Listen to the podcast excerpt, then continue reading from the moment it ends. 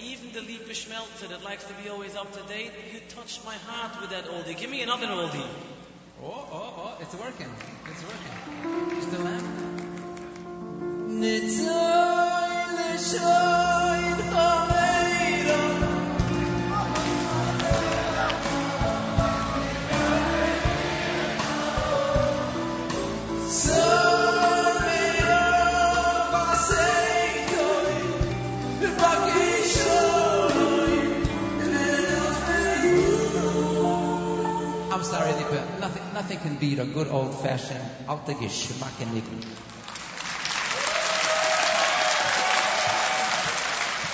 On the other hand, on the other hand, I must say that lately, you know, I put on Nachum Siegel's radio station, and I hear sounds like Abimelech, Abimelech, Abimelech, Abimelech, Abimelech. I don't know what that is. Maybe that's pump it up. I don't know. You know, listen, we have to bring for the people music that makes them happy. You know, the only hater of having CDs, not copying, having, and only, is, of having CDs is because people are sad and you need to lift them up and make them happy. So what should I do that I'm not getting exactly lift up and happy by this old 15-minute Brief Shemay of Chazan Rosenblatt? Rosenblatt. Or by this Rosen Shabbat of the Pintel. Uh, Pintel Pinching. Or that... Uh, חזן קמנצקי. Kosevitsky, the bunny shalom. The kids said, I'm not into that. I'm in to give people happiness and Labor Day. What, what do you think? I don't get a mood of an old song sometimes? You think I don't know any old songs? Die Aderabbe. Oh, I got a geschmacke alte verzatische song. Headenschein. And you'll see how the crowd goes for this song. You'll see that Liebe Schmelzer knows how to put on a geschmacke alte song. What do you think? Waiting with bated breath. Okay. Think so. You want to hear? Mm, oh, mm, oh, mm. If I was a rich man, yabble, dabble, dabble, dabble, dabble, dibble,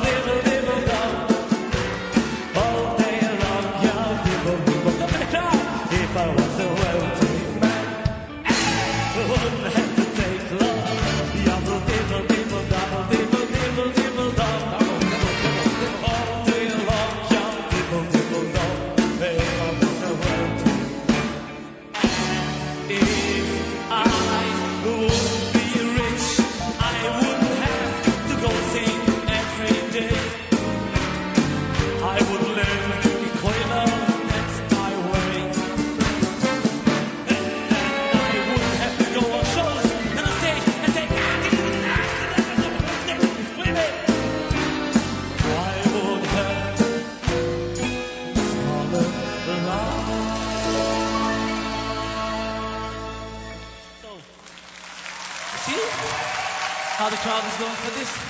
Now, now that's an oldie, and I want to tell you something. I like to sing Hamish songs, but I like to give a little taste because the main thing is you gotta make people happy. Don't you think, Avremo? You know, let me tell you what I think, Victor. After hearing that, it only reminded me again and again and again. I believe strongly, unequivocally, unyieldingly, unwaveringly, what? Uh, unabashedly, that no matter what, Lipa, we have to stick to tradition. Tradition. Oh,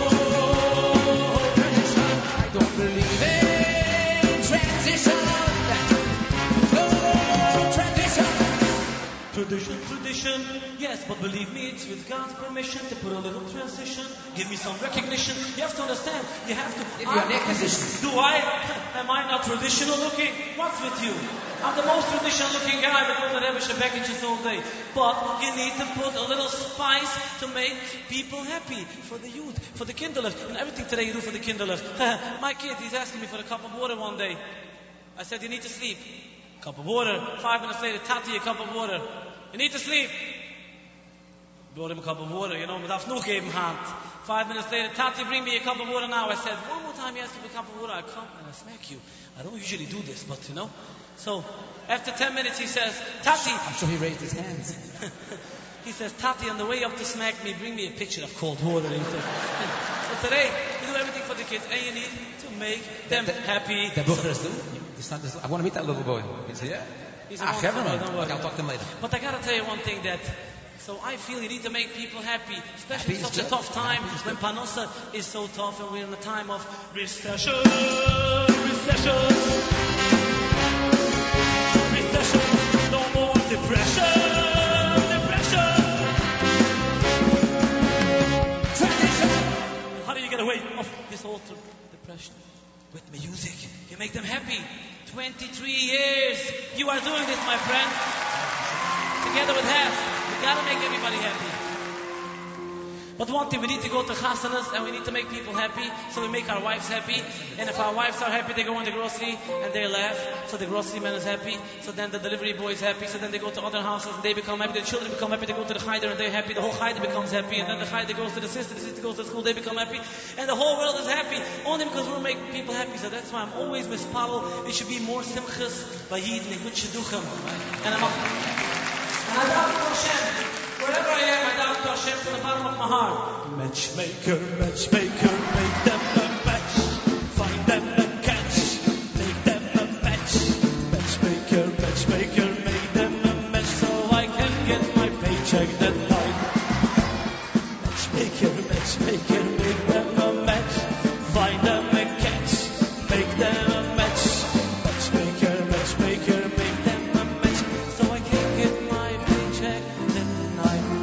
don't tell me that you don't love to go to Chasanas. What? You also have some geschmack in Heimish Shenigina like I just sang for Chasanas? Are you kidding? I think I have the most famous shidduch song in the whole world, Lipa. Yeah, I have the most famous shidduch song. And I think the crowd's gonna know it as soon as I sing the first note of the song. Ready? Give it away. Eishes v'yitza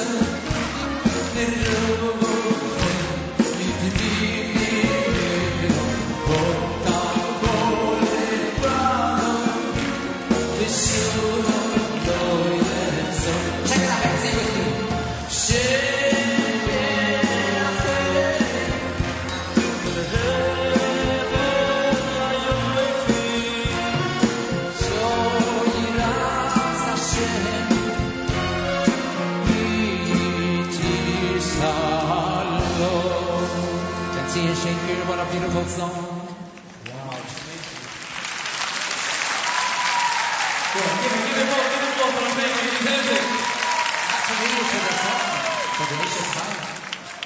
I tell you one thing. We try to make people simcha at night and by day. Sunrise, sunset, sunrise, sunset. We sing wherever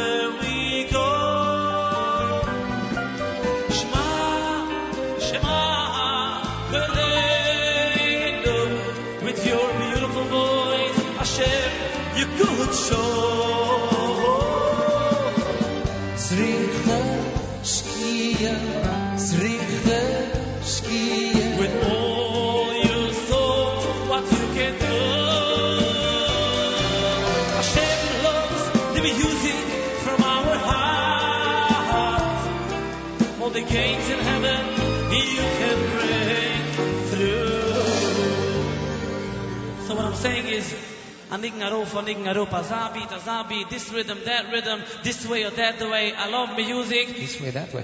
By the way, Lipa, I must say, Lipa's doing a very good job bringing happiness to Klal Yisrael. That's for sure. life,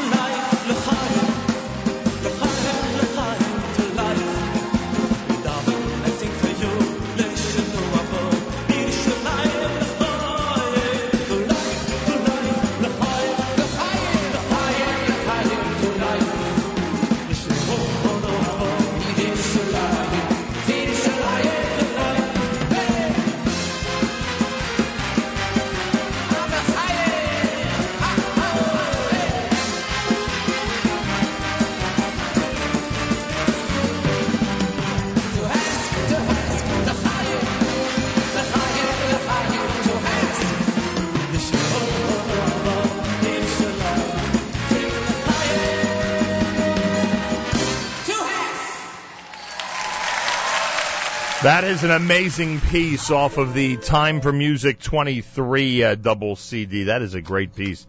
Avremel and um, Lipa together here at JM in the AM. Before that, Benny Friedman's MS. You heard the Chevra with Keats Benani. The Maccabeats had Brave. That is uh, track nine off their brand new CD, One Day More. Yaakov Shweki. Oh, and by the way, rumor has it that the Maccabeats may be stopping by this coming Thursday here at JM in the AM. How amazing would that be, huh? Uh, Yaakov Shweki, Ach Sameach. You heard Shlomo Katz with Nigun Mitzpeh and from Regesh. Modani opening things up, and we say good morning. It's Tuesday on this April the 29th, day 29 in the month of Nisan, the year 5774. Today is day 14 in the counting of the Omer. Today is day 14. If you forgot to count last night, make sure to do so sometime today. It's Erev Rosh Chodesh ER. Rosh Chodesh will begin tonight. Rosh Chodesh ER will be two days. Wednesday and Thursday we'll spend the first day of Rosh Chodesh ER down in Washington D.C. as we get set for the NORPAC 1000 celebration. By the way, if you are among those who are traveling down to Washington tomorrow, and we're talking about a thousand people, or if you're somebody who has a comment regarding our show as it's going on tomorrow morning, because we do plan on having some great distinguished guests with us in Washington tomorrow morning, use the hashtag NORPAC1000, N-O-R-P-A-C 1000. Use that hashtag and uh, we'll know when we search for it that um, you're referring to the uh, amazing event going on in Washington tomorrow. So that's tomorrow morning right here at JMA. Make sure to be tuned in. By the way, I just uh, posted this on Facebook and Twitter. Sen- Senator Rand Paul has proposed a stoppage of aid to the PA uh, in light of uh, recent developments in the Middle East. We discussed it Friday how the Fatah PA leaders have now formed a bond, a merger, an agreement with Hamas. Senator Paul has um, proposed that aid to the PA stop until they recognize Israel and take other actions. Senator Rand Paul is uh, scheduled for 7:10 Eastern Time this morning at JM in the AM. We hope to speak with him a half hour from now and get his latest statement regarding this proposal right here on the air at JM in the AM. Shalom Task Force joins us later on. We'll uh, explore the Sharsheret event that's happening this weekend. There's a lot happening in our community. We'll get to as much as possible this morning right here at JM in the AM. Erev Rosh Chodesh with 50 degrees. They're talking about afternoon showers and a high temperature of 52. Rain for tonight, low 45, and tomorrow some rain as well with a high only 50 degrees. Right now, 81 in Yerushalayim. We're at 50 in Jersey City as we say good morning. It's JM in the AM, and this is Soul Farm.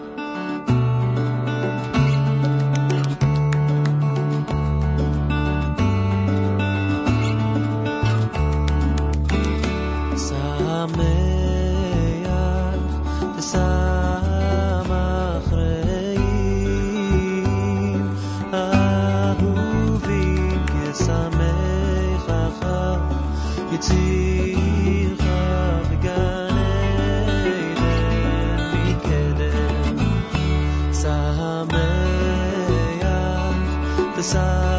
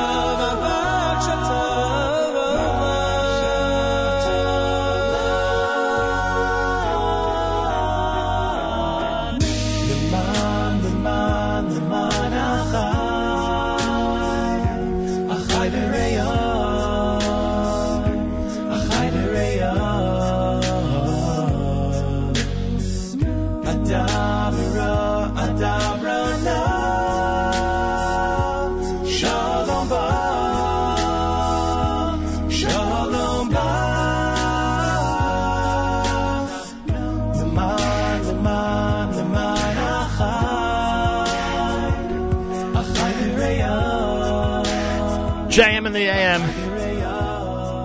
This one's off the Maccabee CD as opposed to the one that's on the Shalshela CD.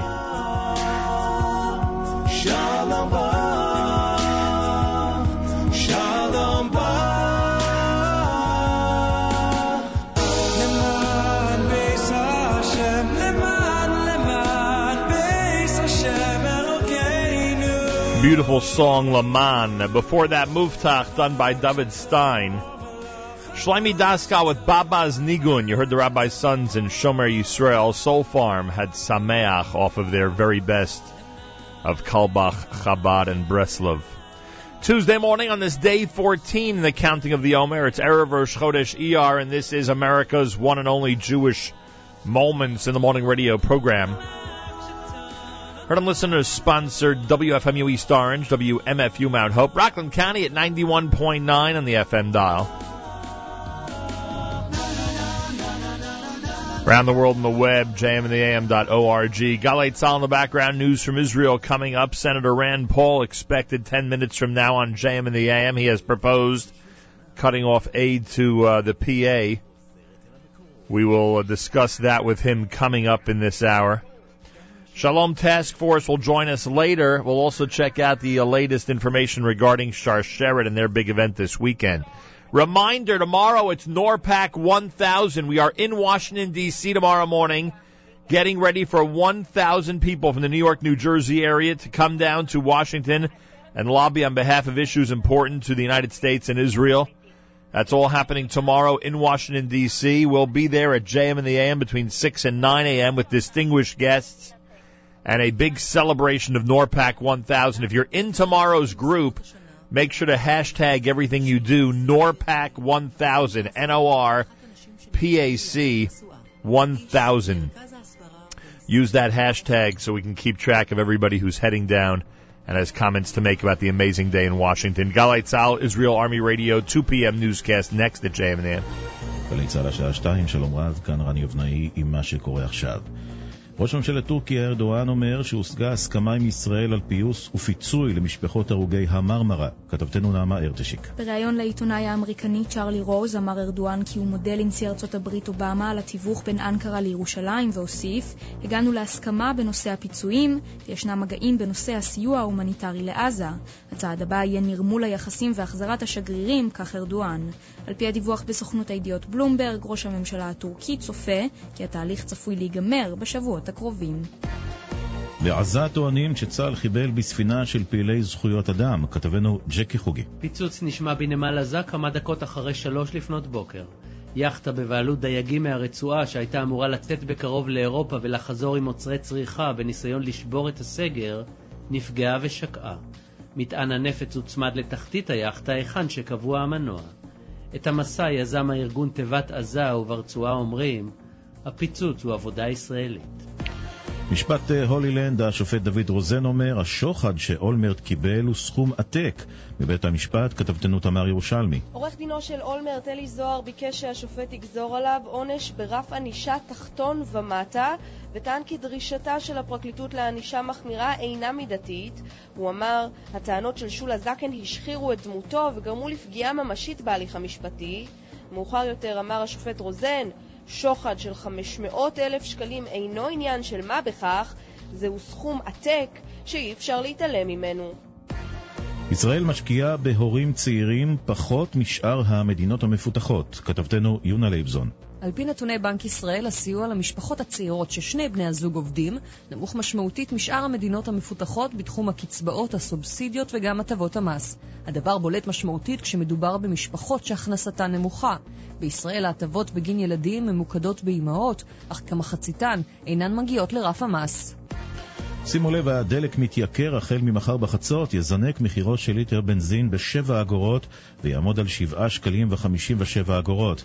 כתבנו אלדר גילרן מוסר שהעלייה נובעת מהתייקרות במחירי הדלקים בעולם.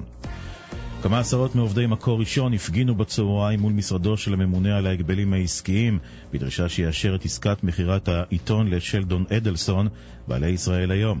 כתבנו יאיר שרקי שוחח עם כתבת מקור ראשון, יפעת ארליך. המצב הוא שהקופה ריקה כרגע מכסף, וזה אומר שביום חמישי כולנו הולכים הביתה. סוגרים עיתון איכותי בגלל איזה פקיד שבכל מיני טעמים מוזרים בכלל מתעסק בחופש הביטוי שזה לא העניין שלו. התחזית ירידה קלה נוספת בטמפרטורות, אלה החדשות שעורך חדר שיפר.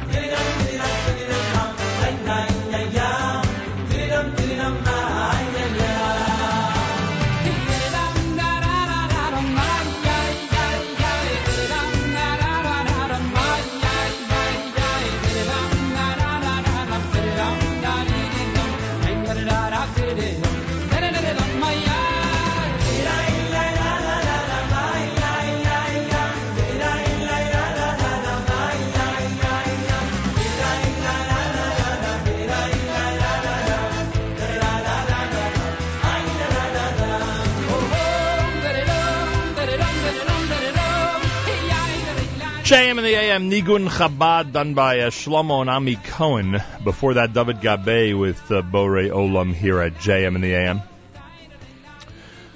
Well, I'm sure many of you have heard already that uh, Senator Rand Paul of Kentucky has uh, introduced his uh, intention to introduce a bill this week calling for an end of United States aid to the PA until it recognizes Israel's right to exist. Uh, Israel, according to the Republican senator, cannot be expected to negotiate with an entity that does not believe it should exist and that has used terrorist tactics to seek its end. That was a statement made yesterday. Uh, this is a um, Monday morning broadcast, and we're joined by Senator Rand Paul, who'll tell us more about this proposal that he has. Uh, Nachum Segal here in New Jersey, Senator. A pleasure to welcome you back to JM in the AM. Good morning, Malcolm. Thanks for having me. Uh, so this was interesting. Uh, I would I would guess, and uh, actually you stated it that this was uh, in reaction to the uh, Fatah or PA merger agreement, um, uh, the big announcement that came last week in terms of their new relationship and peace with Hamas. Did you feel that this was a game changer? That at this point, if they were associating with Hamas, enough is enough, and the aid to the PA must stop? Well, you know, when I was in Israel about a year ago, I asked everybody that I met. I was trying to learn about the situation. I asked uh, Prime Minister Netanyahu. I asked King Hussein, and then I asked uh, Abbas when I went to the West Bank. I said, "Can there be a separate peace with Gaza and a separate peace with the West Bank and with Fatah?" And everybody said, "Oh no, there ends up having to be one peace." And I, my second question was, "Well." How can there be peace then? Because who's going to negotiate with Hamas while they're still committing violence and don't recognize Israel? And uh, nobody seemed to have an answer for that. And lo and behold, that's kind of where we are now with Fatah and with Hamas coming together as a, a unified government. Uh, how can there really be progress or debate go forward if Hamas is not willing to give up violence and if Hamas is not really willing to recognize Israel?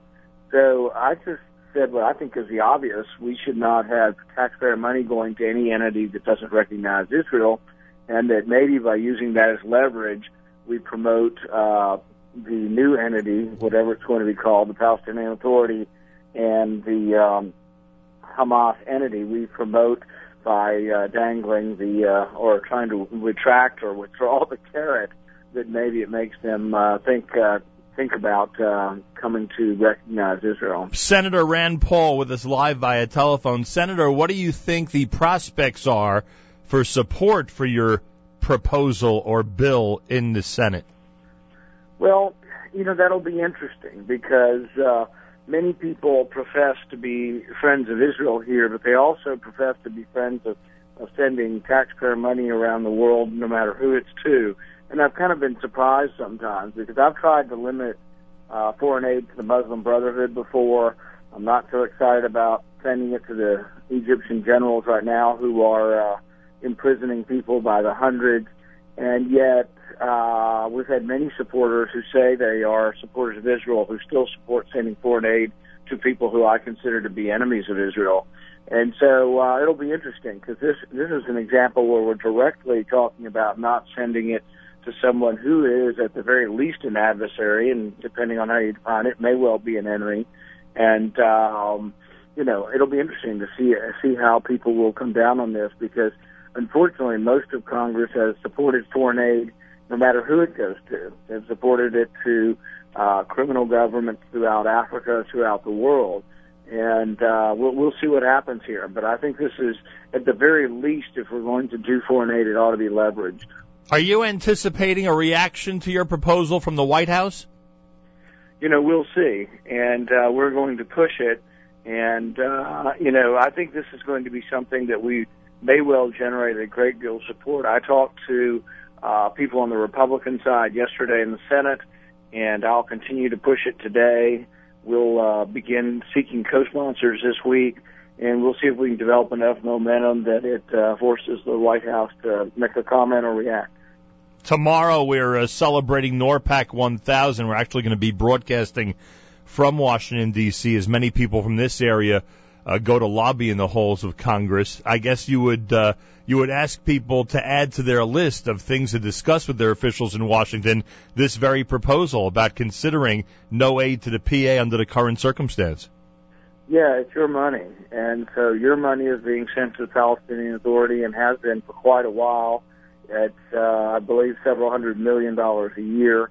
And uh, really, I think uh, if, if people are concerned about this issue, they should ask one, why are we doing it in the first place? But two, if we're going to do it, why would we not demand that they uh, recognize Israel's right to exist? And really, I think that's not the end of negotiations. That's the beginning of the negotiation. Some people say, oh, well, we have to uh, negotiate to get that.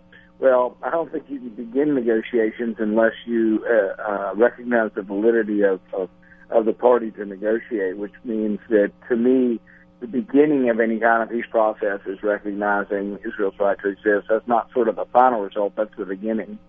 Senator Rand Paul is with us. Senator, you've been meeting with groups of Jewish leaders in different states of the U.S., and I know it's much appreciated, by the way. You've been uh, reaching out like uh, uh, the, the, wonderfully to, to the community around the entire uh, country. Uh, I, I am sure that issues like Iran, uh, other foreign policy issues that you watch closely, including the relationship of Israel with the PA, are all among the things that people discuss with you from our community. Are there any others that sometimes either surprise you or that dominate the conversation when you meet with people from our leadership?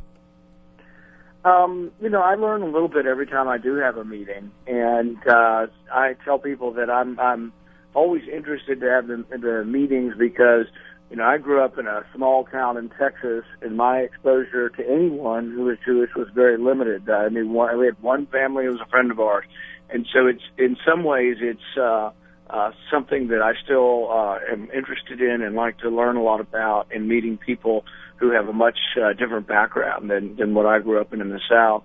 But uh, no, I think uh, occasionally we get into just like everybody else discussion of uh, business as well as world affairs, and so I think most of the uh, Orthodox leaders that I've met as I've gone around the country have been uh, people who are also concerned about how does America thrive as a country? What do we do as far as policy to create more jobs? So uh, a lot of the concerns are the same that all Americans have uh, but also some emphasis on, on foreign affairs as well.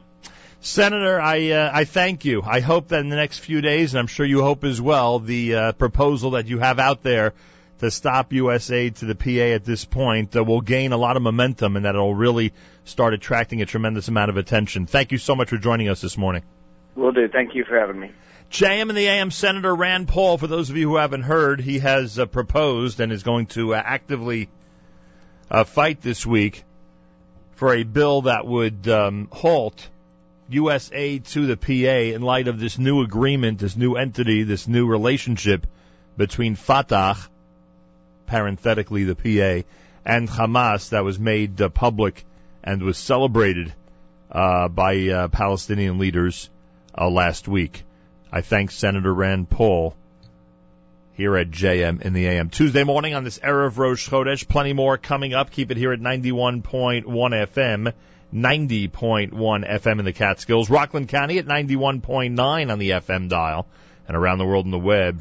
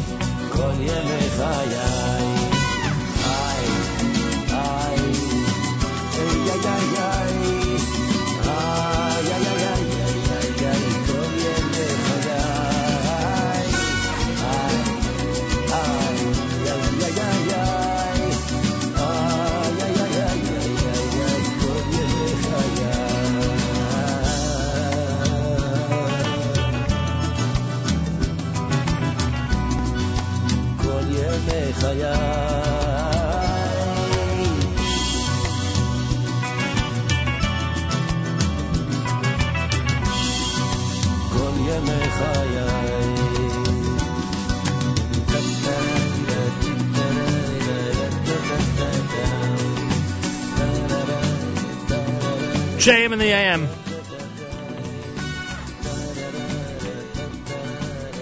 Coming up at 9 o'clock this morning, right after JM and the AM on our stream at jmnam.org, the uh, OU Jewish Reaction Show. And then at 10 o'clock, Rabbi Jeffrey Saks is my guest on the um, uh, Buy the Book program.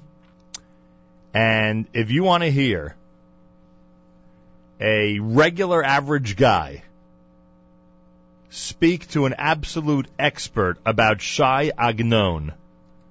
Here's your chance. Or by Jeffrey Saks is editor of the uh, Koren Toby Press Shai Agnon series. And the Nobel laureate from 1966 is a, an absolute worldwide sensation in the world of literature. And I discuss Agnon with him. It's not much of a discussion. He he provides 90% of the material. Uh, but I thought it was a fascinating conversation. That's coming up between 10 and 11 this morning in our stream here at jmandtheam.org. If you haven't voted yet for this week's uh, top nine at nine, it gets counted down tonight. Go to the nine at nine link at the very top at NachumSegal.com, and you could vote for your favorite selection in the nine at nine. That airs uh, tonight starting at 9 p.m. Don't forget, tomorrow morning, it's NORPAC 1000. If you're part of the group that's leaving the New York, New Jersey area early tomorrow morning to go to Washington, make sure to hashtag everything you do tomorrow, NORPAC 1000, N-O-R-P-A-C 1000. And we look forward to being in Washington, D.C. tomorrow morning with distinguished guests on this program. It should be a, a very, very interesting show as NORPAC brings 1,000 strong down to Washington. And we'll be there to broadcast tomorrow morning between 6 and 9 right here at JM in the AM. My thanks to Senator Rand Paul, who joined us about 20 minutes ago on the topic of halting aid to the PA based on the new PA Fatah Hamas agreement, um, or merger, or uh, unity, whatever you want to call it. Uh, so I thank Senator Rand Paul for joining us. If you missed any of it, there's an archive section you can check out later on at jmnam.org. Rabbi David Goldwasser is with us. His words, Zechanish Masar of Zev, Ben Yosef Halevi. Here is Rabbi David Goldwasser with Morning Chizuk. Good morning. We're going to be continuing with our series on Sfira Sa'omer. We read in Kriya Shema, if you will continually listen to my mitzvahs, to love Hashem with all your heart and all your soul. And then we read, Hishamru lochem, you should beware, pen yifta levavchem, lest your heart will turn away and serve other gods. First we read about serving Hashem on the loftiest level, and then the Torah suggests the possibility that one may, God forbid, serve other gods. There seems to be no middle ground or half-hearted service of Hashem. We can clarify this through a statement in the Talmud Yerushalmi that Klal Yisrael are forgiven for their sins of idol worship, immorality, and bloodshed, but Hashem does not forgive the sin of abandonment of Torah learning. This is difficult for us to understand. Why would the transgression of the three cardinal sins be pardonable, but not the lapse of Torah learning? The Alter of Kelm explains that one who serves Avodah Zarah, commits murder, or is immoral, has rejected his human qualities, and therefore he's comparable to an animal. Therefore, his culpability is not for these sins, rather he's held responsible for the initial offense which resulted in his ultimate downfall. And therefore, that particular offense is Bittul Torah.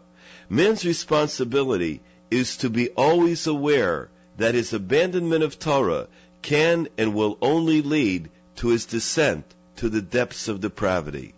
Likewise, on Yom Kippur at Mincha time, as we reach a peak in our spiritual standing, we read the Parsha of Arayas, immorality.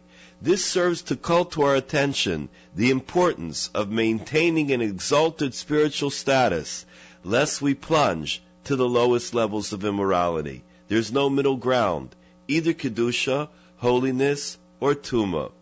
We see that our definitive connection with Hashem is directly through Torah. The Zohar explains that the word Sphira is from the Lashon of Sapir, sapphire.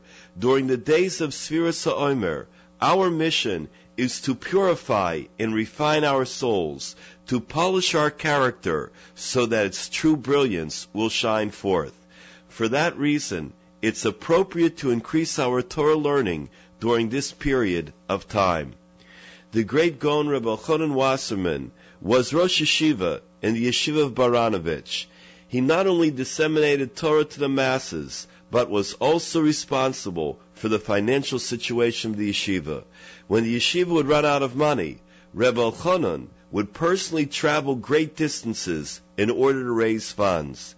His first stop, however, when he would reach a destination, was always immediately to go to the beis medrash to learn for a while. Rebbe Elchanan once had to travel to England. The journey that was required was an arduous one. He traveled by train, by horse and wagon, and also by foot. Soon after his arrival at the home of his host, a almana, a widow, requested an audience with the Rosh Yeshiva. She gave him a large sum of money for the yeshiva and was elated to receive Rebbe Chanan's abundant blessings and profuse thanks. As soon as the woman left, however, Rebbe Chanan was ready to return to Baranovich. Although the people of the city tried to dissuade him from leaving, they begged him to stay a few days and raise additional funds. Rebbe Chanan was adamant. Despite the fact that he just arrived after such a long and arduous journey, he explained that he had been forced to leave the yeshiva, resulting in a measure of bittul Torah, because the yeshiva could not carry on without additional funds. But now that he had received an infusion of money, he could not remain for another moment. My purpose is not to collect money for the future, he told the people. My purpose is to be Marbitz Torah. The very same day that he arrived in Manchester, he left to return to Baranovich. This has been Rabbi David Goldwasser, bringing you morning chizuk. Have a nice day. JM in the AM, 737, 23 minutes before 8 o'clock on this Tuesday, day 14 in the counting of the Omer. Day 14 in the counting of the Omer. If you forgot to count last night, make sure to do so sometime today, day 14. Also, yesterday was Yom HaShoah. If you missed any of our inspirational program, there's an archive section you can check out later on, jmnam.org. And a reminder, this coming Monday is a Yom HaZikaron. This coming Tuesday, a week from today, is Yom HaAtzmaut. You know that we are going to be uh, commemorating and celebrating each one appropriately here at JM and the AM, so make sure to be tuned in. The Yom HaAtzmaut special in particular is a great, great uh, moment of celebration for us, so make sure to be tuned in next week for all of our amazing programming this time of year. Uh, Sharsheret has their 12th anniversary benefit coming up this Sunday morning at 10:30 in the morning at the Teaneck Marriott at Glen Point in Teaneck, New Jersey. And Rachi Shoretz, who has joined us many times in the last many years, she's the founder of Sharsheret, and she is with us live via telephone here at JM in the AM. Uh, Rachi Shor, it's a pleasure to welcome you back to JM in the AM. Well, thank you. Thank you for having me.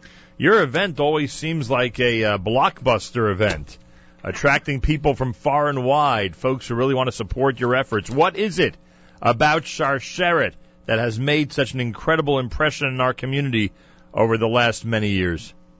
I, I think it's the need, actually. I mean, it's obviously a growing need for support and information for women, both who've been diagnosed with breast cancer and for women at risk.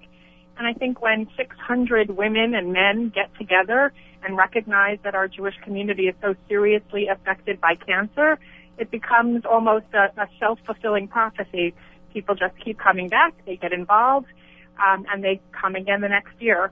I think we're looking at 600 this year, Wow. which is an incredible turnout. Is the support, uh, I'm not talking about financial support, I'm talking about the support that your organization gives women in this, uh, in the type of situation you just described. Is the support similar to when you started? Is it mostly that people need advice, they need someone to hold their hand, they need someone who's familiar with everything that's going to happen to familiarize the new patients with what's going to happen? Um, you know, I would say it's that plus at 12 years. We're celebrating our bat mitzvah this year, which is very exciting. Um, and now Sharsheret offers a platform of programs that not only address the needs of women who are diagnosed, which is how we started, but also women who might fear that their family has a history of breast cancer, women who are post-treatment and surviving breast cancer. Um, so there's a, a, a real series of programs that take the family from at risk through treatment, through survivorship, and beyond. Um, so it's pretty sophisticated now. Is there an easy way to find out if someone is in an at-risk line of genetics? Uh, you know, it, it is easy in the sense that it starts with a conversation, either a conversation with your own family or a conversation with a genetic counselor. I think we sometimes um, get in our own way when we start worrying about genetic testing, um, and we forget that there's a whole series of conversations that is part of genetic counseling. And so we always tell families, know your family history. Start with a basic conversation at home about who has been affected by cancer, and not just breast cancer, but ovarian cancer, um, other women's cancers, prostate cancer, colon cancer. All of that information is actually useful in helping us understand whether someone is at risk for what we call a BRCA mutation, BRCA mutation, that could trigger an increased risk of breast or ovarian cancer. Rachi Shoretz is founder of Sharsheret this coming Sunday, 10:30 in the morning in Teaneck. You're all invited for the 12th anniversary bat mitzvah benefit of the Sharsheret organization. Did a majority of people now contact your organization through the website or other uh, you know, advanced technological means as opposed to using the good old telephone? We instituted live chat technology uh, within the last year so that people who don't feel comfortable talking on the phone, who may feel weak, who might feel scared, uh, can actually reach out to us via live chat. And it's anonymous and uh, for some much more comfortable. They're able to access it at night after business hours. Um, and that's been very successful. So live chat technology, email, telephone, obviously our website. Um, yeah, they're reaching out in all kinds of ways. We get about 350 to 400 phone calls a month from women and families affected by cancer nationwide. Wow. And that live chat is available on your homepage. Yeah, you'll see the little operator. She's sitting right there. Go to sharsheret.org. If you have any trouble finding it, just search Sharsheret. It's all over the place, and the latest news of what they've been able to accomplish is always available on the web. Have you chosen distinguished community leaders for uh, uh, to be honored this coming Sunday? Always, always. We're very blessed. We have incredible volunteers, and this year we're recognizing Blair Mutz from New York City, who's been an active Sharsheret volunteer and is celebrating her 10th anniversary cancer-free. Wow. Um, she's accepting the award in memory of her mom, um, who passed away at a very young age. So it will be a very meaningful presentation uh, to her. And Batya Paul, who's been a local volunteer here in Teaneck for many years, and um, who's been very much involved not only in our benefit but in helping us spread the word about Sharsheret. So yeah, people are very excited to come and hear their stories and what got them involved, and it, it, it's looking to be a beautiful day. Uh, our next donation to Sharsheret is going to be dedicated to the memory of our friend Phyllis Siegel, who unfortunately during Pesach passed away uh, at a young age, and uh, many people. Uh, uh, in our community uh, know Phyllis and Dr. Steve. I've spoken about him many times in this program, and our condolences to this, not related, but our condolences to the Siegel family in Queens. And as I said, Rochi, uh, the next time you get a donation from us, it'll be in her memory. And um, uh, they, uh, I, I have to be careful because I don't know what what information would be proper to share on the air. All, all I'll say is that um, uh, doctors were not very optimistic about the length of time that she'd be able to live with what she had, and she uh, she outlived that by about 250 percent. So uh, Wow. she had quite a battle, and uh, she'll certainly be missed. And we remember her this morning as we remind everybody that Sharsheret has their 12th anniversary benefit this coming Sunday, May 4th at 10:30 in the morning in Teaneck, New Jersey. Best way to make a reservation is through the website. Uh, either through the website or you can call us at 866-474-2774. Our staff is standing by to take your reservations and give you a seat that makes you happy. We always aim to please. I mean, you've been through some serious life situations. T- still, where people sit is a big issue, huh? Not for me, but for the rest of the staff, yeah. Understood. And speaking I'll be honest, I'm not going to be putting you at a table, but someone else will. and speaking of you, uh, we wish Mazel Tov to you because in July, Bezrat Hashem, you're going to be getting married. So Mazel Tov on your engagement. Thank you very, very much. And I think I think that's a significant piece of news, not only for you and your chassan and everybody who's celebrating. It's a significant piece of news that people who are in difficult health situations, as you've been in and out over the years, uh, see that someone like yourself is able to uh, to, to to keep going and to uh, achieve uh, you know important milestones in your life. Yeah, I think it's also a statement about where we are as a community in terms of dating uh, with a serious illness. You know, there are a lot of stigma issues in our community surrounding illness and shidduchim, and I think it's important for people to recognize that it is possible, not necessarily easy, but possible to find your bashert and the person that you were meant to be with, um, despite health challenges. And so I hope my story inspires others to keep looking and more important for people to make setups and uh, and introduce young men and women who may not have, you know, a clean medical history, but who have so much to offer in their lives to someone else. And we hope you're doing well, meaning health-wise these days. Are you still able to uh, hit the treadmill and uh, and be as aggressive uh, uh, against the uh, against the illness as you've always been? Uh, I'm trying. I think this year was a, a difficult one medically. Um, definitely a lot of side effects from the chemotherapy that I'm on. Um, but you know, one day at a time, and keep just keep plugging away. My sister and I did a half marathon a few uh, weeks ago. Wow. That was pretty hard, but we made it to the finish line, which was very meaningful to me. And you know, I really just try to take it one one day at a time. There are lots of celebrations this year to look forward to, whether it's Sharsheret's 12th anniversary here in New Jersey. We're celebrating our first anniversary of our office in Florida in May. Um, we're almost finished with a three-year grant from the federal government for young breast cancer survivors. Wow. So there's lots to celebrate. Unbelievable. Uh, you're always an inspiration, to say the least. Everyone, you're encouraged to go to sharsheret.org, participate in the 12th anniversary benefit this coming Sunday, starting at 10:30 in the morning at the Teaneck Marriott.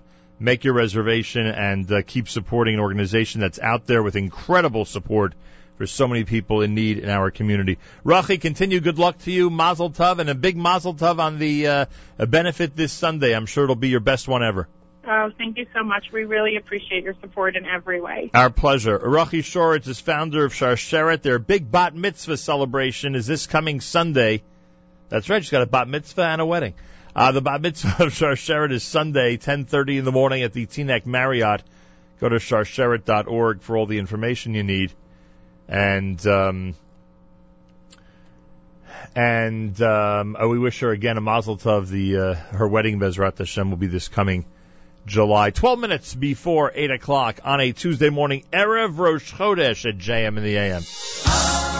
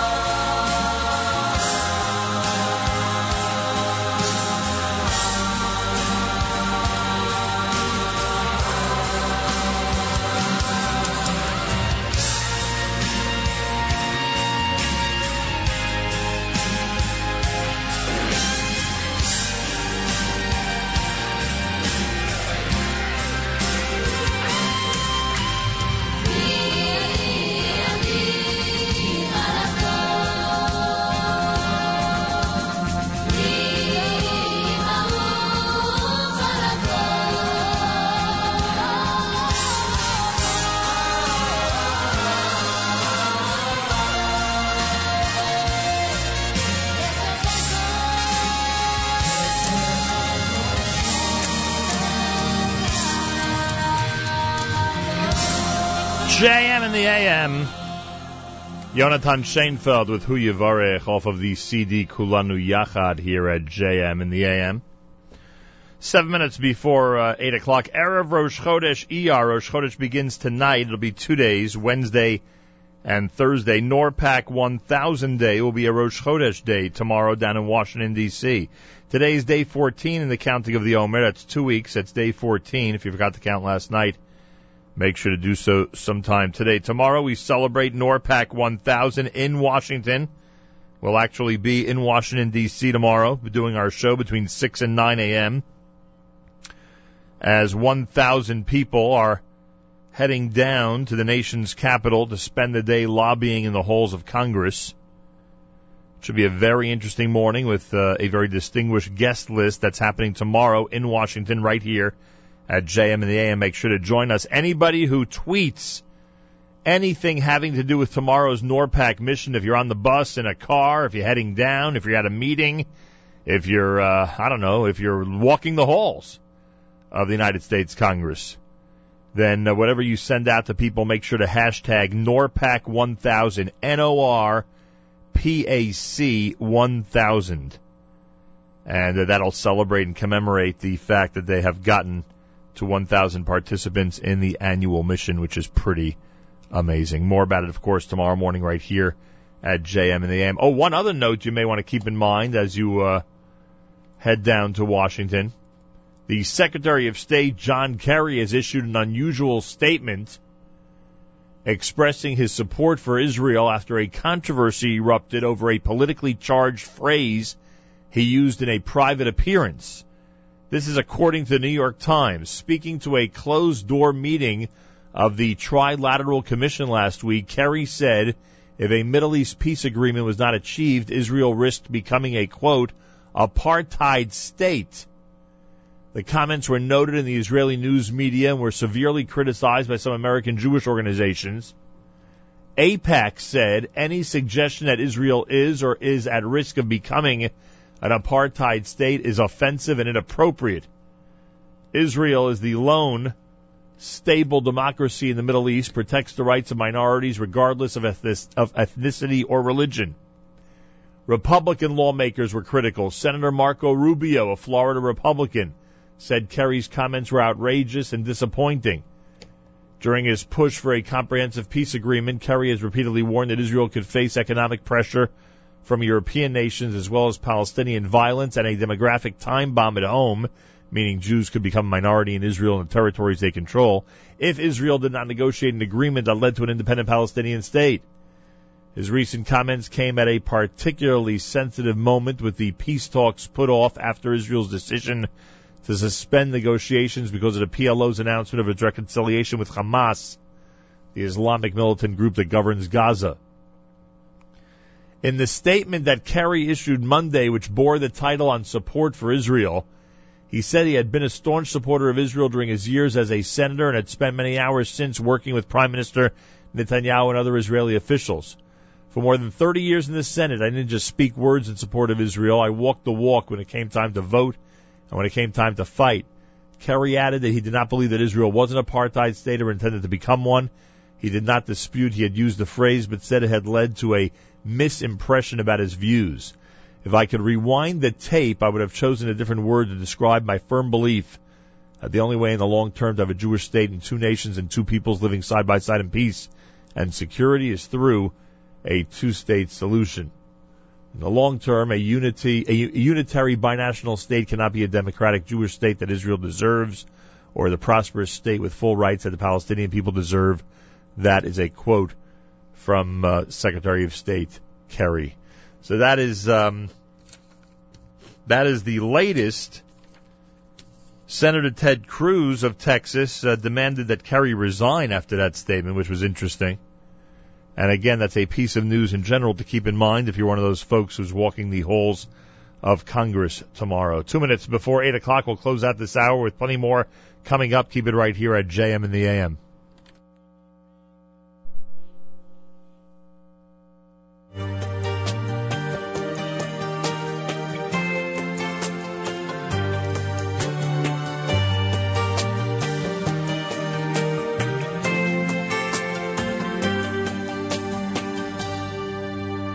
לדוד השם אויבי אישי ממירו השם השם עוז חיי ממי אפרון לדוד השם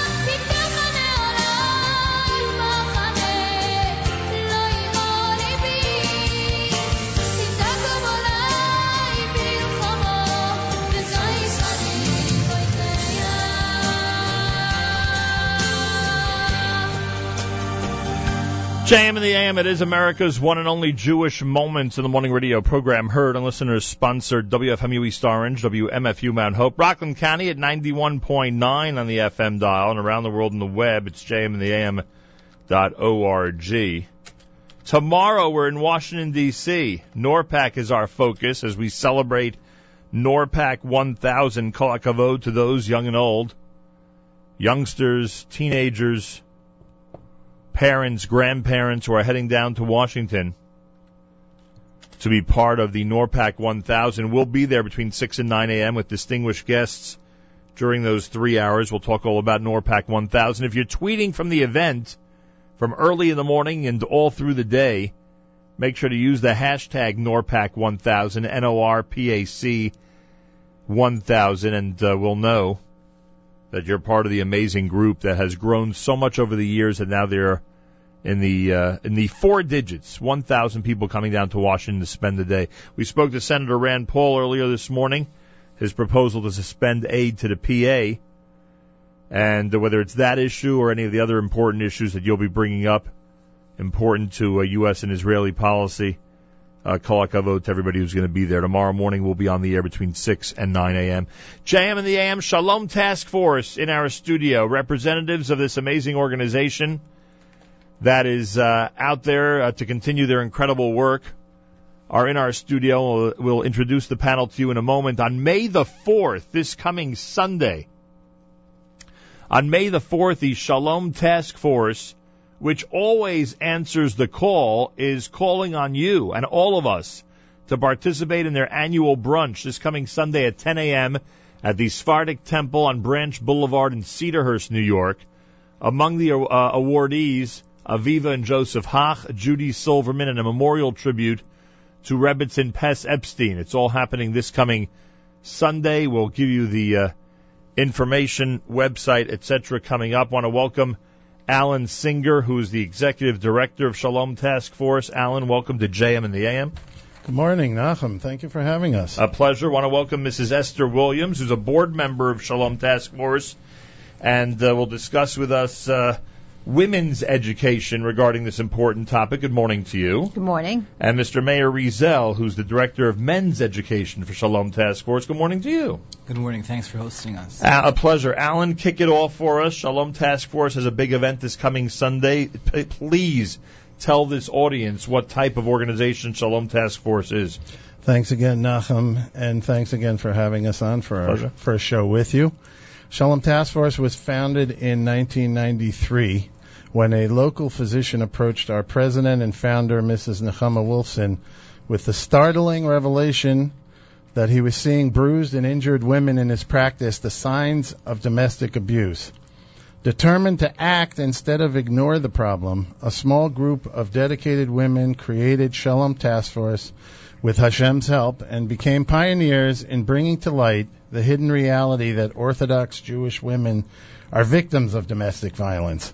At least one in four Orthodox women will be a victim of domestic violence in her lifetime, including physical, verbal, financial, and sexual abuse.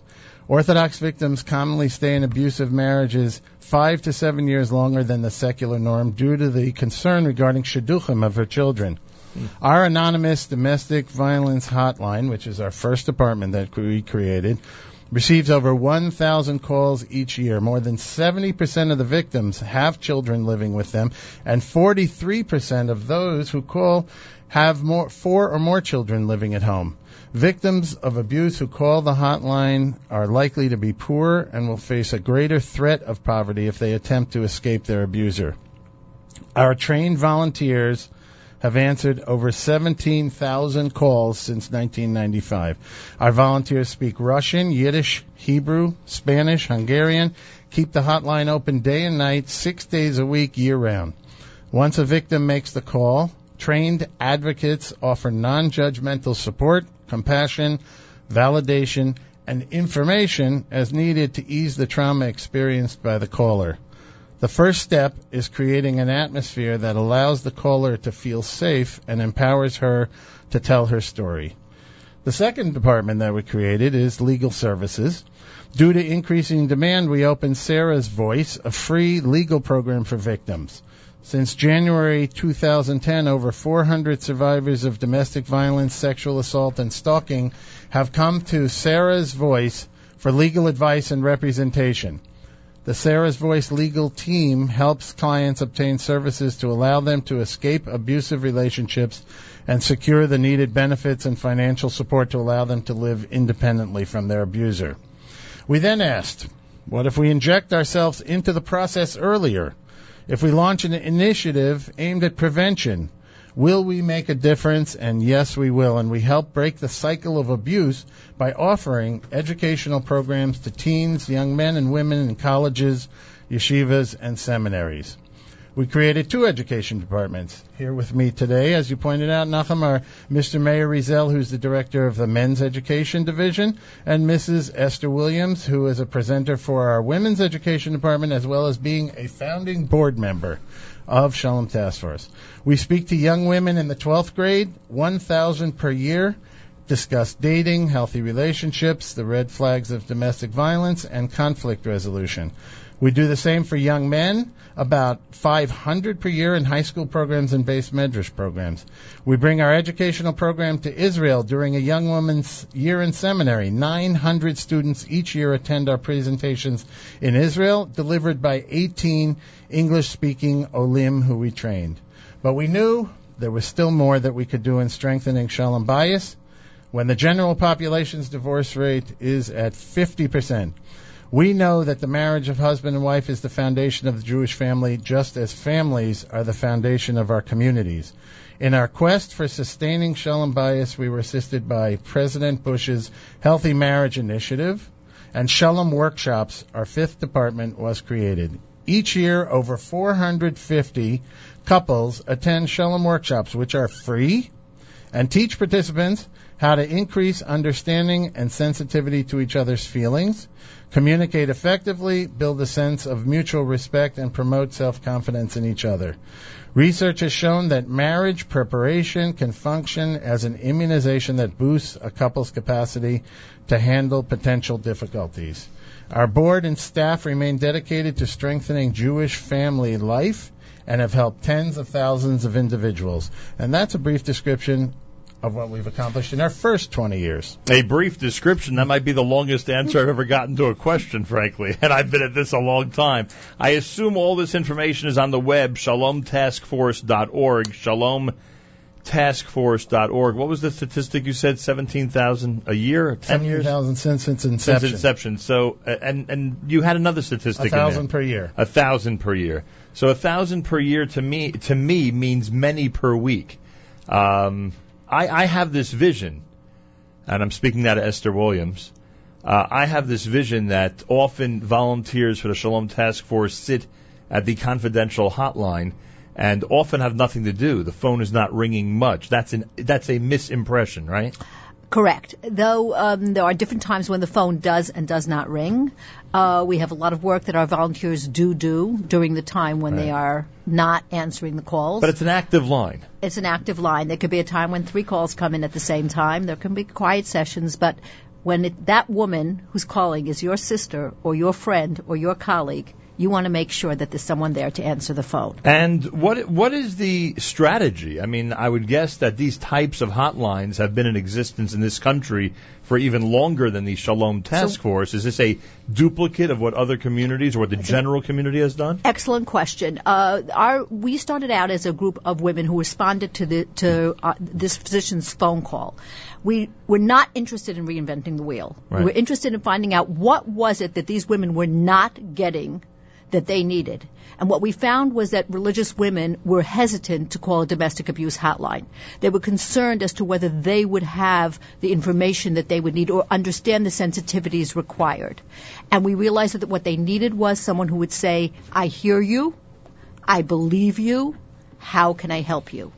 That's why we created our hotline. Right. Even though a regular hotline would also hear them and believe them, but they probably wouldn't have the Uh, either the resources for them or like you described the sensitivities. Correct. Understand what the I mean Absolutely. we know if we bring someone in here, we need someone who knows the community and understands Correct. what's going on. Correct. Our resource manual is quite thick. Right. and we've done a lot of work creating our resource manual and that's one of the things the women do in their downtime is helping we have over 60 70 volunteers at any one time and um, How often is the hotline open? Is it always the open? hotline is open practically full time six days a week except for Shabbos yes And um, practically uh, Shalom Task Force in our studio. Their big event coming up Sunday. We'll talk more about it in a moment.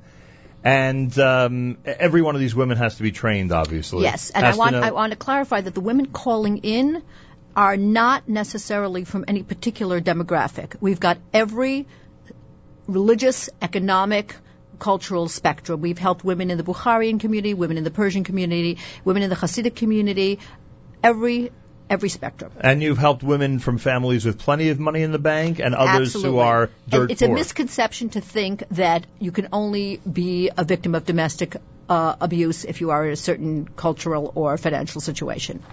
Have you ever manned the hotline? Yes, I have. And I can only tell you that because I no longer do. We do this totally confidentially. Otherwise, you would not be able to tell me No. that you even do it. Absolutely not. But you've done it. Yes. And they're me- I took the first call on the hotline, actually.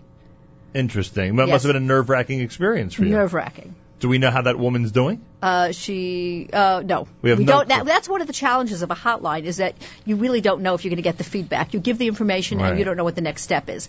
I found the most challenging phone calls were not the ones that I could rationalize, no matter how much I was trained, rationalize in my head and say, well, it, this she is a victim because. Right. I found the most difficult call was that girl could have been my daughter. Right. So I'm I'm not trying to be funny here, but but do you sometimes respond, call the cops? Do you sometimes say, hang up this phone and call the police? Absolutely. Uh, there are times when a woman is calling in a moment.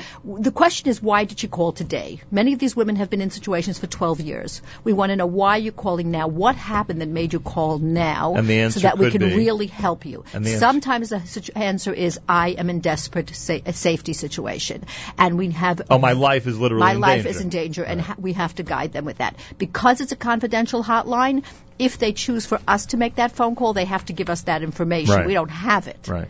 But uh, yeah. So a woman could call and say the li- my life and the lives of my children are in danger.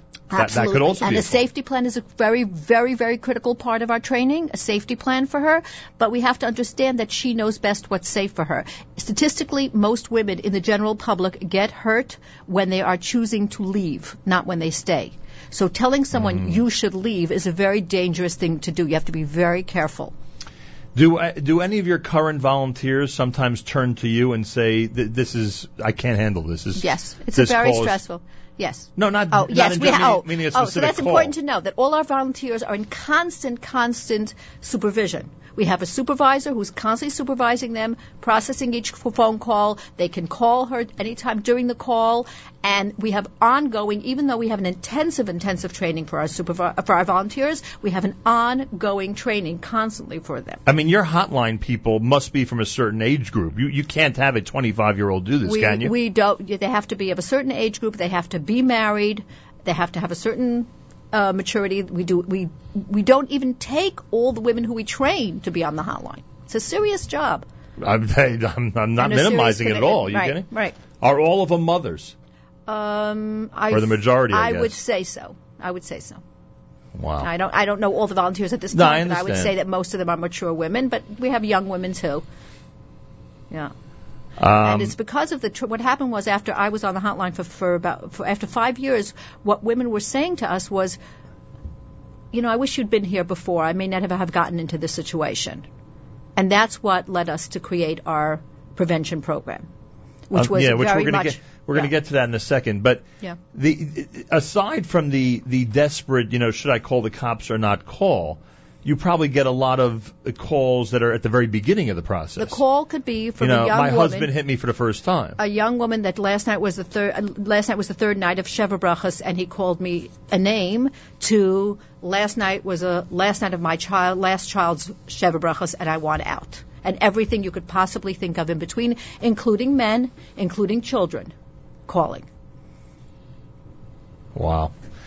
Um, I, I guess there's no reason not to uh, advertise the hotline number, right? No, absolutely. We should tell people. Yes. The domestic violence hotline number for Shalom Task Force is 718-337-3700, 718-337-3700. And before we talk about the, the preventative measures and some of the other programs that you've introduced, Alan, the event is Sunday, and you want to Correct. see a tremendous show of support from the community. If people are as uh, mesmerized by this conversation as I am, then they should write a check and come on out and enjoy a nice brunch on Sunday. Absolutely. They'll be inspired. Absolutely. We hope it'll be inspiring with a short amount of speeches and a lovely morning that talks about a very meaningful cause.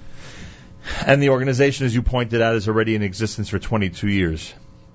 This is not a startup or a fly-by-night. This is a an organization that is uh, that is well entrenched, thank God, in our community. All right, we mentioned and we mentioned legal services. So this is this is what you you hand that off as a volunteer again in your role. You hand that off to somebody who What had happened who's was- expert in the area. What had happened was that we're really responsive. We're not looking to reinvent the wheel that, and like you said, that any other organization is doing. One of the things that we found being on the hotline was what were the resources that we couldn't give these women? What was missing in the big picture? Right. And one of the things we found that was seriously missing was legal services for women in need.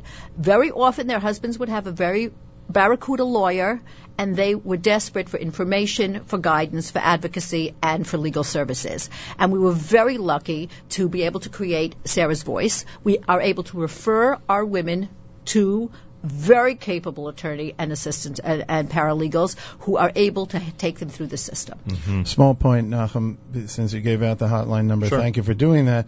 There's complete anonymity. There's no caller ID on that hotline number. All of the conversations start with, will you, will you give me a name to use during our conversation? Doesn't have to be the person's real name. So even- when they emerge out of that process, though, and need legal services, Right, obviously. then obviously they have no choice. I, I mean, so even if you know that you have to send the cops to their house, you can't. You don't know who they are. Unless she chooses to. It's a very. It's a mis. It's, it's, I may think I know. Right. I don't know because she knows. She knows when he changes his breath. I don't know what's safe for her. She knows.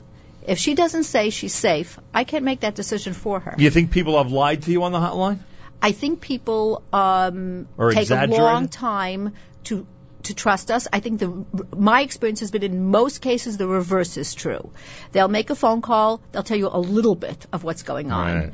And the second phone call, you'll get a little more. By the fourth phone call, you find out that this situation is horrific. She wasn't able to tell you that on Right. the first phone call. She didn't know if she could trust you. Yeah, but my question is: Is an abusee ever calling your hotline and just lying about Yes. being abused? That has happened. Um, I would imagine. I, well, this is what I tell people when they ask me for statistics, etc. Right. I say, if you take the thousands of phone calls and you tell me 25% were False. second phone calls or Right. Oh, false or right. not so bad, whatever, we're still left with quite a big number. Oh. I'm not questioning Right. that. I'm and if and if if I tell people say how many are there, I say I don't know, but I do know that you have at least one person in your life that you may not be aware of, who's a friend, a colleague, a relative, a neighbor who has this situation. From any neighborhood, any Anywhere, background, absolutely. as and, at, and it's and it's at the it's- most prominent synagogues. it- it's it's irresponsible of us to try to to try to rationalize for ourselves here, but for the grace of God go I that it's um it's only this person, it's Right. only a Baal Tshuva, it's Right. only a, a someone whose father was an abuser, it's only whatever. It's not true. Right, understood. And our, our unfortunately our history has proven that. You must get a lot of reaction uh, from people on the hotline uh, who simply can't believe that you're familiar with their way of life, whether it be Hasidic or or Absolutely. very modern or or geographically, you know, way out there somewhere. And, that, and that's a serious part of our training. That when you answer the phone, whether you, whoever you're talking to, you have to be where they are, Right. and to understand that when a Hasidic woman says. Um, my husband wants to do X, Y, and Z. It may culturally be fine in another world, but you have to understand where she's coming from and what she's trying to tell you. Right. So these uh, these women on the hotline, I'm talking about now, the ones accepting the calls, are real heroes. I mean, they are changing families on a regular basis. Absolutely. And the hardest part is sitting there waiting for the call sometimes. Right. And then But yeah, when that phone rings, and though, also the that must also be that's hard but and then you hang up and you don't know what happened is Right. also difficult and that's one of the challenges of confidential hotline is not getting the feedback to know that what you did worked and then you're sitting up all night. Did I do the right thing? Exactly Boy. Uh, all right, now we'll speak to both Mrs. Esther Williams and Mr. Meir Rizel about education in the community. We'll start with the women. Uh, so what? So th- this gets instituted. Now you say to yourself, or your board, or your organization, or your founder, all say to themselves, "Okay, we got to we got to stem the tide. We got to nip this in the bud. We've got to do something where at a young age, a young lady is aware of what's out there." so what is happening what happened to this woman that allowed allowed her to be in such a horrific situation Right. What did she did not know? What did society not protect her from? That was our question. Right. And we put together a comprehensive workshop for young women about trusting your gut. What to do with that information when it happens as opposed to rationalizing it. We, there are millions of reasons why people ignore that feeling. But what should you be doing with it? How to What have stage are we talking about now? When they've met a guy, when they're engaged to a guy, well, when they're married to a I guy? don't. ca- I, well, Anywhere. Any point in the relationship Where when things don't something says, right. "Uh oh," you don't rationalize it because your two best friends just got engaged. Don't rationalize it because you're 10 pounds overweight. Don't rationalize it because your parents are divorced. Stop and say, "What's going on here? And am I safe?" And sometimes you are. How do you learn the skills and who do you go to with this information? Conflict resolution, healthy communication, what it means to be safe. That's what we want to teach these young women. Wow. Uh, and the way to do that is to literally get them when they're teenagers. Well, we start with 12th grade. Some schools, depending on the culture of the school, Right. earlier. But we found afterwards that it's not the best time. The best time is really right before they start dating. Hmm. So we have a wonderful program for 10th graders, 12, 10 to 12th graders, but we have an even more wonderful program which is not the same for young women coming back from seminary from Israel who really are going to be starting to date, Right. or young women in universities, in colleges, in, in seminaries in America, Right. who are really ready to start dating. Do you sometimes think that you're really giving them ultra suspicion about men? Okay, so that's that's that's an interesting thing because people always say you're scaring them. Yeah, exactly. If I showed you the, we do give them evaluations to fill out, and if I show you the majority of evaluations, what are just the opposite, I now feel relaxed. Their reality is frightening. They don't want to be single. They don't want to be divorced. They don't want to be in an abusive relationship. I'm empowering them to be safe. And the evaluations show us that this is what they're feeling when they finish the workshop. Right. Just the opposite of what you're worried about. All right, Meir Rizel is here. There's a men's education angle to all of this as well. Good morning, sir. Good morning. How are you? Uh, and are the men also learning this as teenagers or a little older? When do you step into this whole process? We actually start at, on the ninth grade level. Really? Although the primary focus is on the 12th grade when it Right. relates to the high school boys. I will note, though, I was brought on board just over, over seven years ago. Right. The, fo- the primary focus of the men's program is not geared toward domestic abuse per se. It's about healthy relationships in general, and domestic abuse is something that sometimes happens within Right. relationships. So I will not walk into a classroom and say to the young men, guys, I'm here today to tell you not to be an abuser, nor am I there to tell them don't get abused. But we're there to talk about their lives in general, certainly when we're talking to younger men. They're not thinking about marriage. Right. They're not thinking about being abusive or not. That's not their focus. And much of the, really the aim of our program is to help guys talk among themselves what their relationships in their current life are like and how can they enhance those with an eye toward the future later on. But when it comes to the abuse piece specifically, I'll walk into a 12th grade classroom sometimes of young men, let's say there are 25, 35 guys in the room. I'll say by raise of hands, who here intends and plans on being an abuser when they grow up? I would assume nobody raises their hand. Hands do not go up. and we kind Thank of God. use that as a springboard to discuss, but yet if we were to now take the answers that were demonstrated here in the room, and then perhaps to reflect on the statistic that Dr. Singer related before, Right. talking about in the, in the population at large, abuse happens. How do people get there? What can they do now when they're younger to kind of prevent that from happening? How can they enhance their current status? I, I could imagine, and maybe I'm just going back to, you know, when I was in school, but I can imagine when someone like yourself or other outside educators walk in to discuss topics like this with high schoolers, with male high schoolers, they likely don't take it too seriously. How has the reception been? I appreciate you bringing up the point that has been um, a aside for the content of the program, but a major focus of what we've had to do. I mean, can I- they talk about it seriously or not? in time. And I kind time. of have to, to present it in a different way. I'll often joke with them, saying to this group of young men, certainly at this t- this time of year, from March to June, is one of the the hot seasons for me, as far as doing lots of programming. I'll walk into a classroom and I'll say to the guys, you know, when I was in high school way back when, if some random person to walk into my room right now, uh, essentially as a substitute teacher or as a guest teacher, Right. and starts talking about relationships and anger and conflict, Right.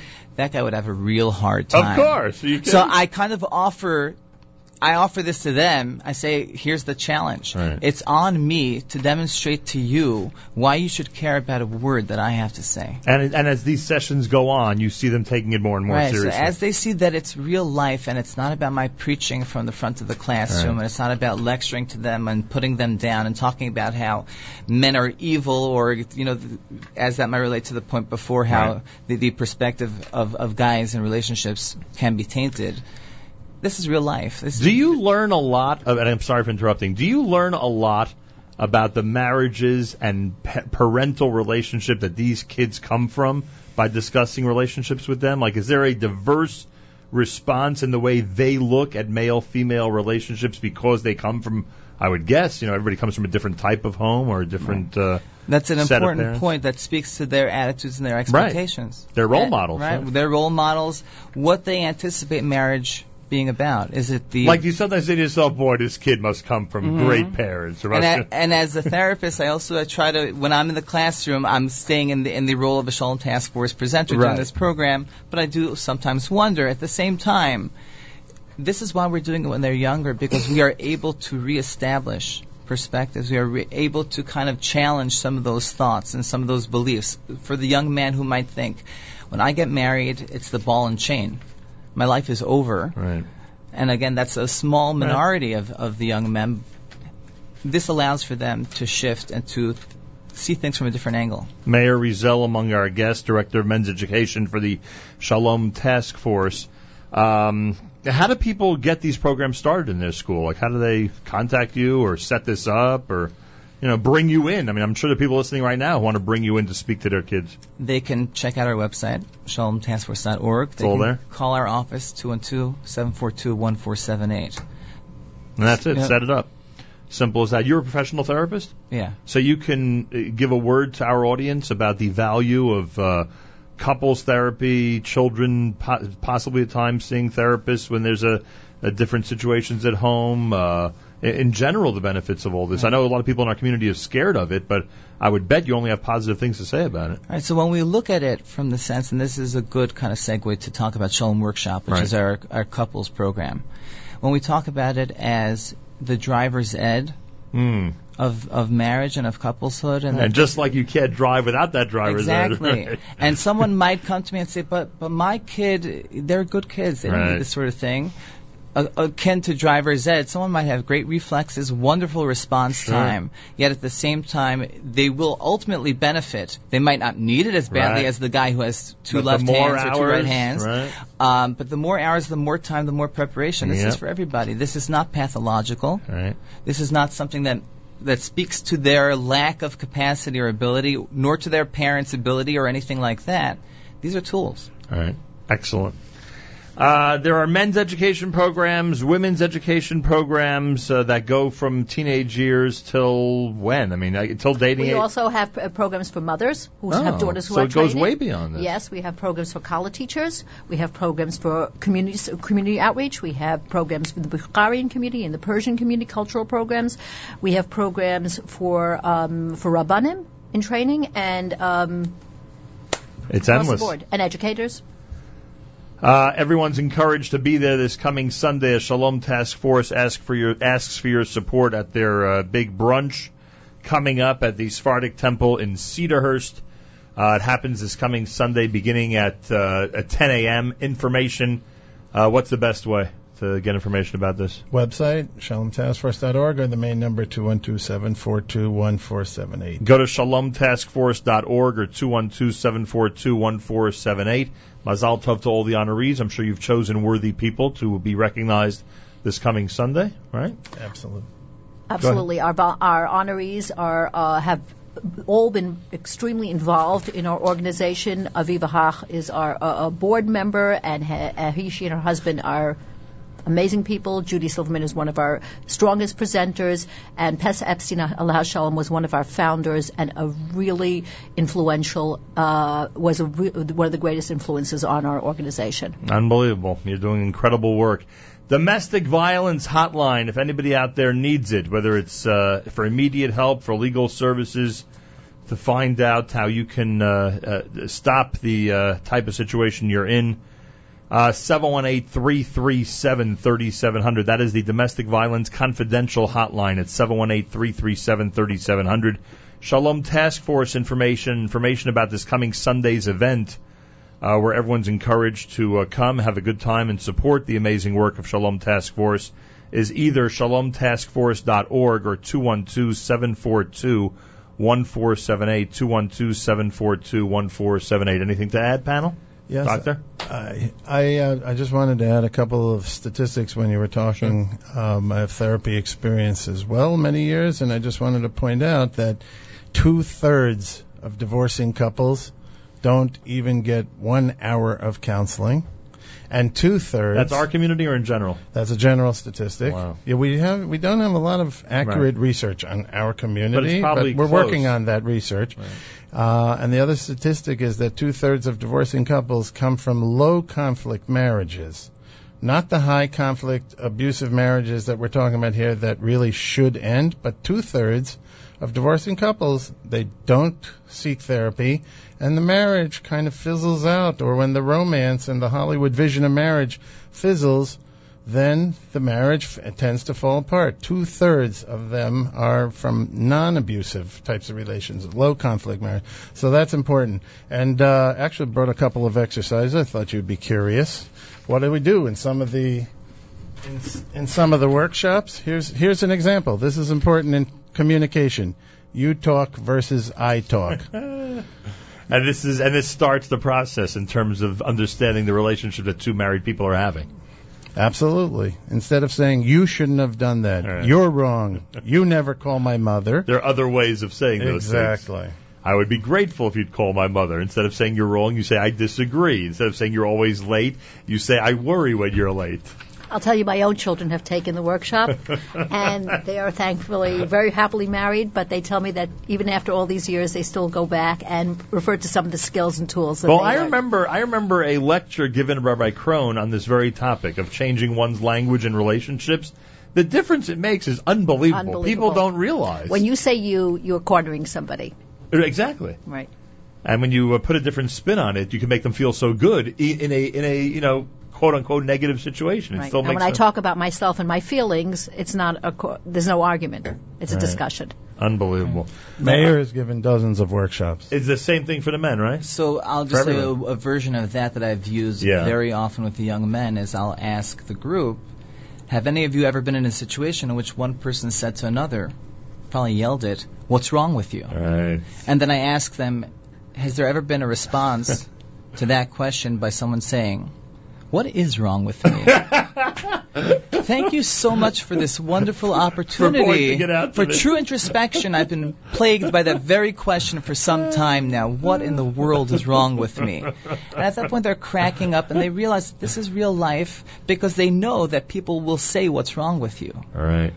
And so from there, we kind of bridge that to so what might we say differently? All right. Unbelievable.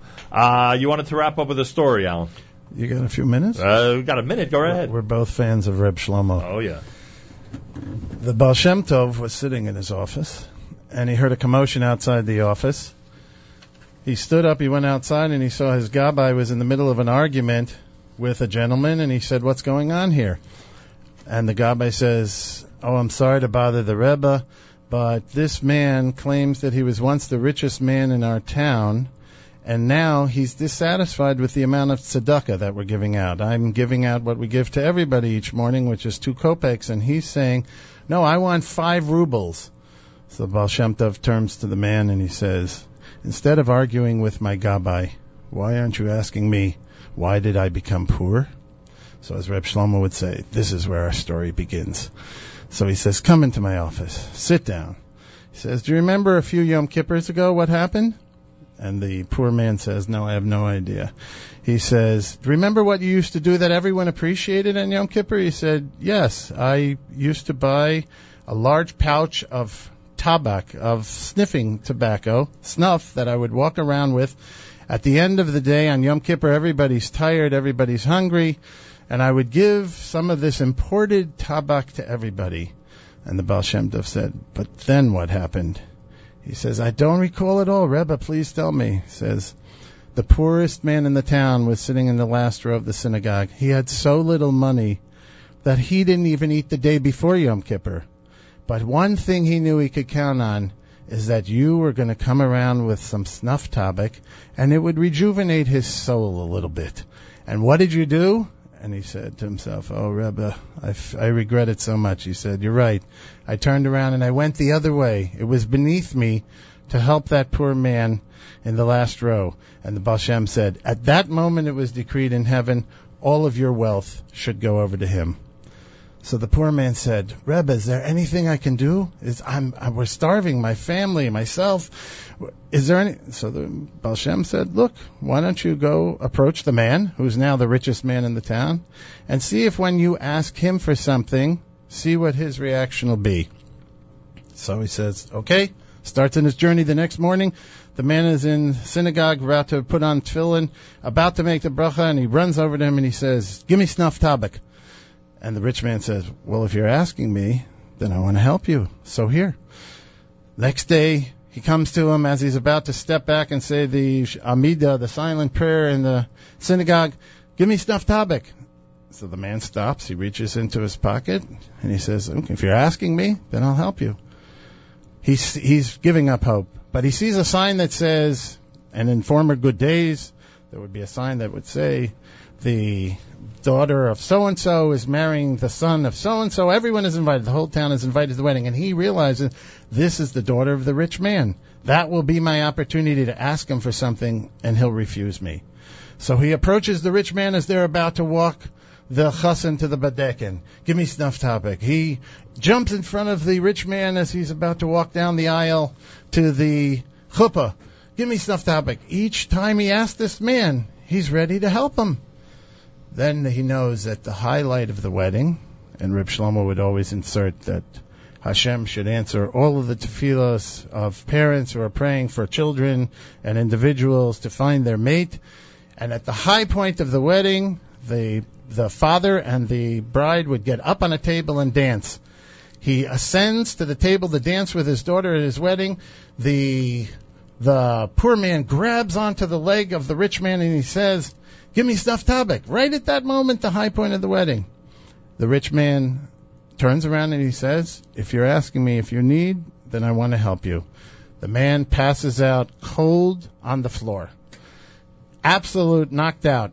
They revive him, they lift him up. The rich man comes down off the table and he says to him, he says, "What happened, my friend? What happened?" So he says, he says, "Why?" He says, "If the Baal he tells him the whole story." He says, "If the Baal Shem Tov says that I have your money, he says I will give it half of it back to you on the following agreement: that whenever anybody asks you for help, whenever anyone needs something." that you will always say yes and you will always respond. At Shalom Task Force, each day we stand ready to answer the call and assist with Shalom bayis in any way we can. This past Shabbos we read V'ahavta l'reich kamocha in Parshas Kedoshim, and we hope and pray that you, Nachum, and all of the families who are in your listening audience have Shalom bayis. If you do, won't you please help us bring that to other Jewish families? It's certainly a good cause, that's for sure, as we've learned this morning. Shalom Task Force, this Sunday at 10 a.m., their annual brunch at the Sephardic Temple in Cedarhurst. Everybody be there. Call 212-742-1478, 212-742-1478 if you're in need of their domestic violence hotline. It's a confidential one, 718-337-3700. My thanks to Dr. Alan Singer, Mrs. Esther Williams, and Meir Rizel for joining us this morning at JM in the AM. I thank the entire panel. 20 minutes before 9 o'clock. This is a Tuesday morning broadcast at JM in the AM.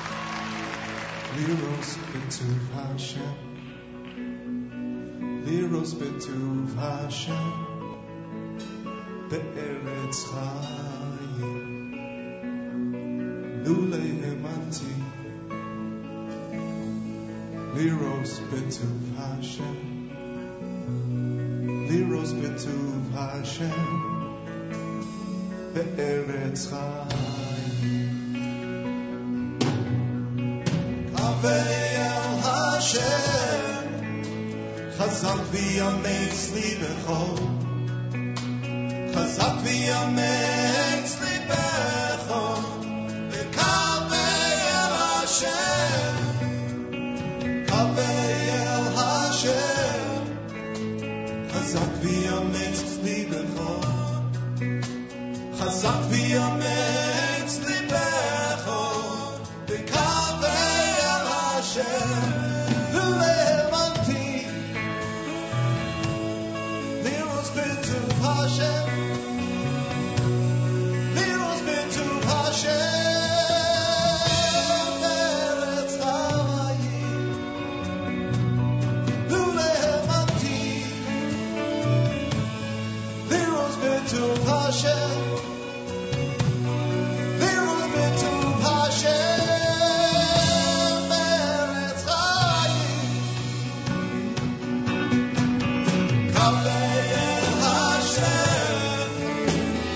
Hasafia means leaving home.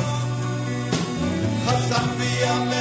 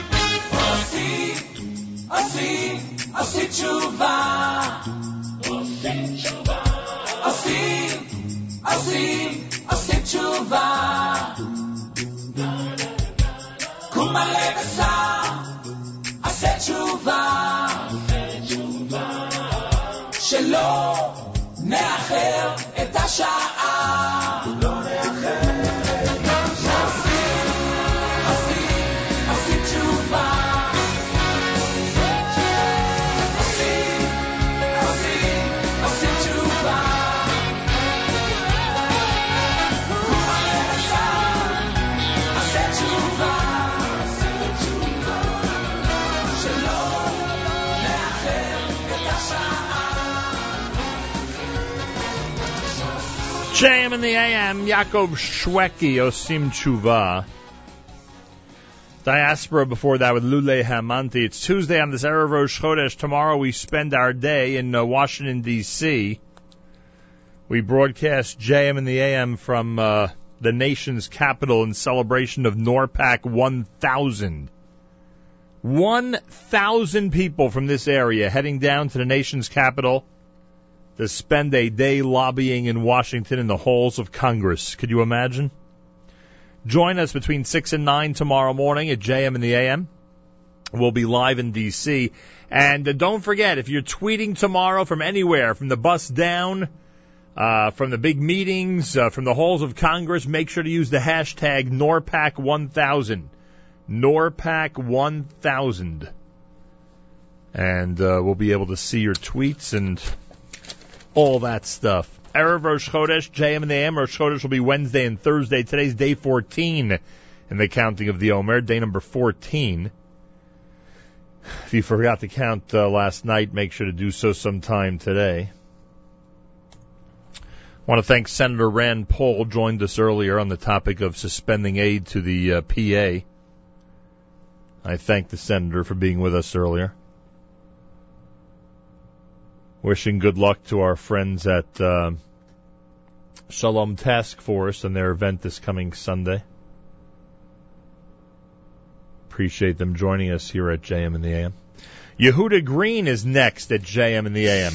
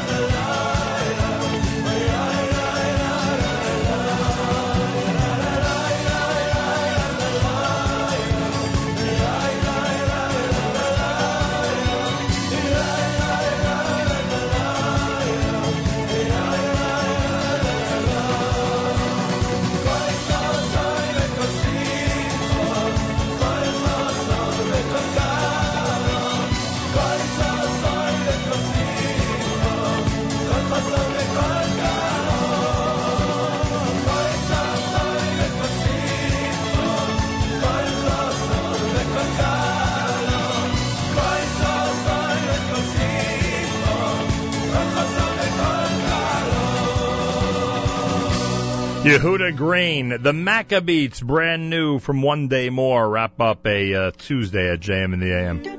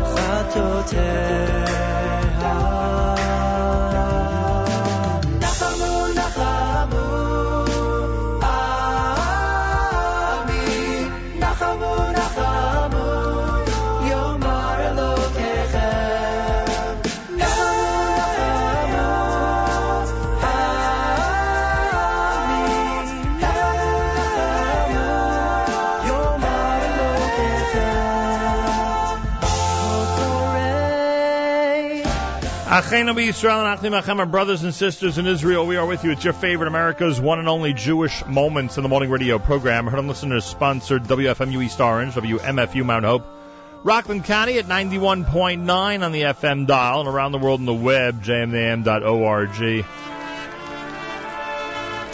And that wraps up a uh, Tuesday morning edition of JM in the AM. Tomorrow morning we are live from NORPAC 1000 between 6 and 9 a.m. celebrating 1000 strong coming down to Washington to lobby on behalf of policies favorable to the United States and Israel. That's all happening tomorrow morning. Make sure to join us if you are tweeting from the bus, from the train, from the meetings down there. Make sure to use the hashtag NORPAC 1000. Have a fabulous Tuesday. Speak to you tomorrow from Washington. Till then, Nachum reminding you, remember to pass, live the present, and trust the future.